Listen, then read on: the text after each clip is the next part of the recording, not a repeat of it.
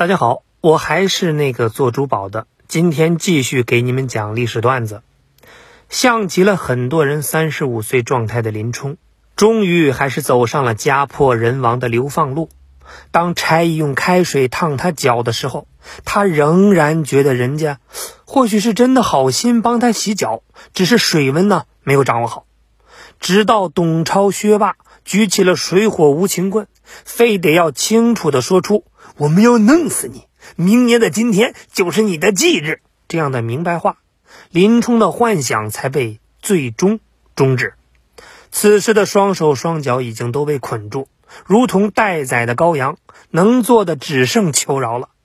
在上天无路，入地无门，似乎已经是死局，只能认命的时候，那个精壮的男人出现了。鲁智深知道好兄弟的心思，他想要遵守规则，他对这一切还抱有幻想。是兄弟就要尊重他的想法，但是两公差行事鬼祟，那我就一路保护跟随。到了关键时刻，该出手时就出手，跟鲁智深想的不一样。林冲不想杀他们。公差的官职虽小，却代表了社会秩序。这个枷锁他还没有卸下。鲁智深安排公差推车护送林冲到了安全的地方，看着他身上的伤渐渐痊愈，这才放心离开。告别的时候，林冲看着这个胖大和尚离去的背影，感慨万千。不禁想说：第一次见面看你不太顺眼，谁知道后来关系那么密切。我们一个像夏天，一个像秋天，却总能把冬天变成春天。到达了风雪交加的草料场，林冲的人生已经从那所东京舒适的独栋别墅，被逼迫到了这个百度地图都找不到的小角落。他一个人喝酒吃肉，闲的时候呢是舞枪弄棒。看草料场的屋子太破，想的居然是找人修房子。在得知杀手陆谦到来的消息以后，却没有见到真正的危险来临的那一刻，他还是抱有幻想，或许在这儿待上几年，等刑满或者大赦，自己呢就可以回去了。远方有家，家中有人在等我。可是，在一连串奇迹般的巧合以后，躲避了草屋坍塌、藏身破庙的林冲，听到门外三个杀手的谈话，要杀他。他早有准备。他不知道的是，杀他还是为了让高衙内在名正言顺夺走他的老婆。在这一瞬间，他坚守的一切被人铲掉了根基。他明白，那个远方的家是真的没有了。他终于从幻想中醒过来，打算直面现实了。之前陆谦到来的风声给了他心理准备的时间，门后直接听到要杀自己的计划，给了他太过于强烈的刺激。于是这一刻，他把幻想的枷锁一把扯断，踩在脚下。他提着枪走出了山神庙，门外是慌乱的敌人，身后是凛冽的寒风。飞舞的雪片中，陆谦、富安们四散奔逃。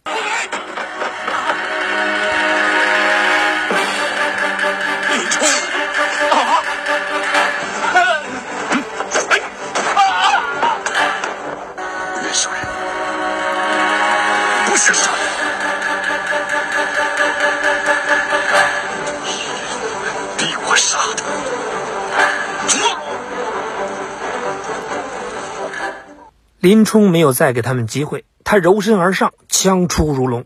黑夜中，只看到那些魑魅魍魉眼中印出的无数枪花。草料场的三杀是冲破封印之后的必然产物。提起酒葫芦，向东而去。那副制约他多年的幻想枷锁已经不复存在了。可是为了打开它，付出的代价也太过于惨重。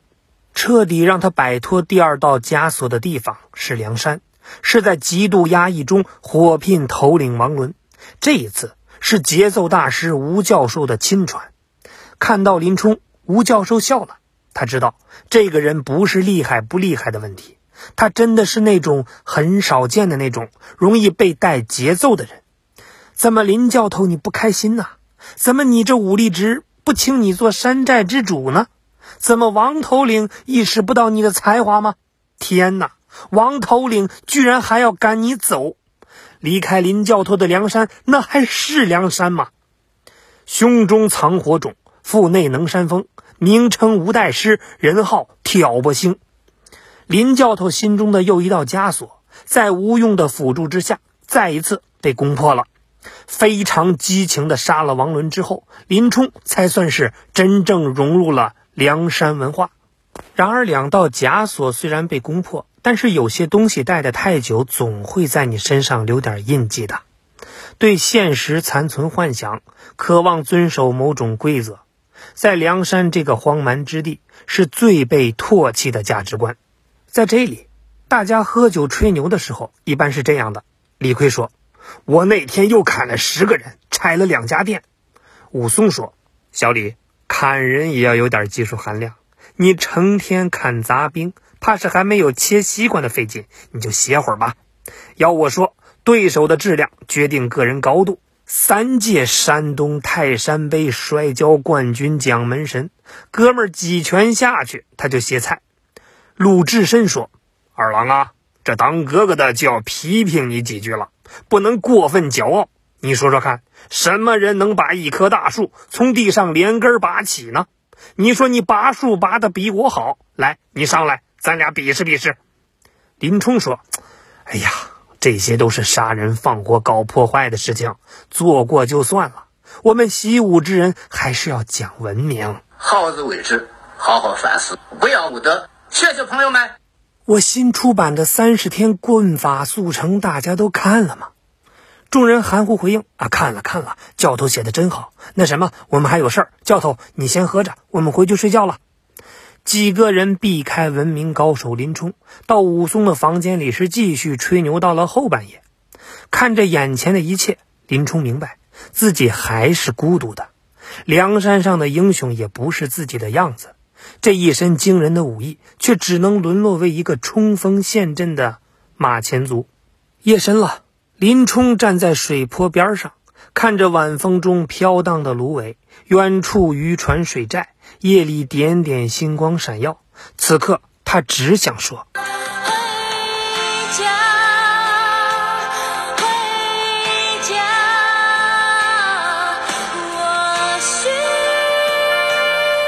要你其实呢，最近一直在讲《水浒》，不知道八零后的你有没有共鸣？对，就是你戴眼镜的那个。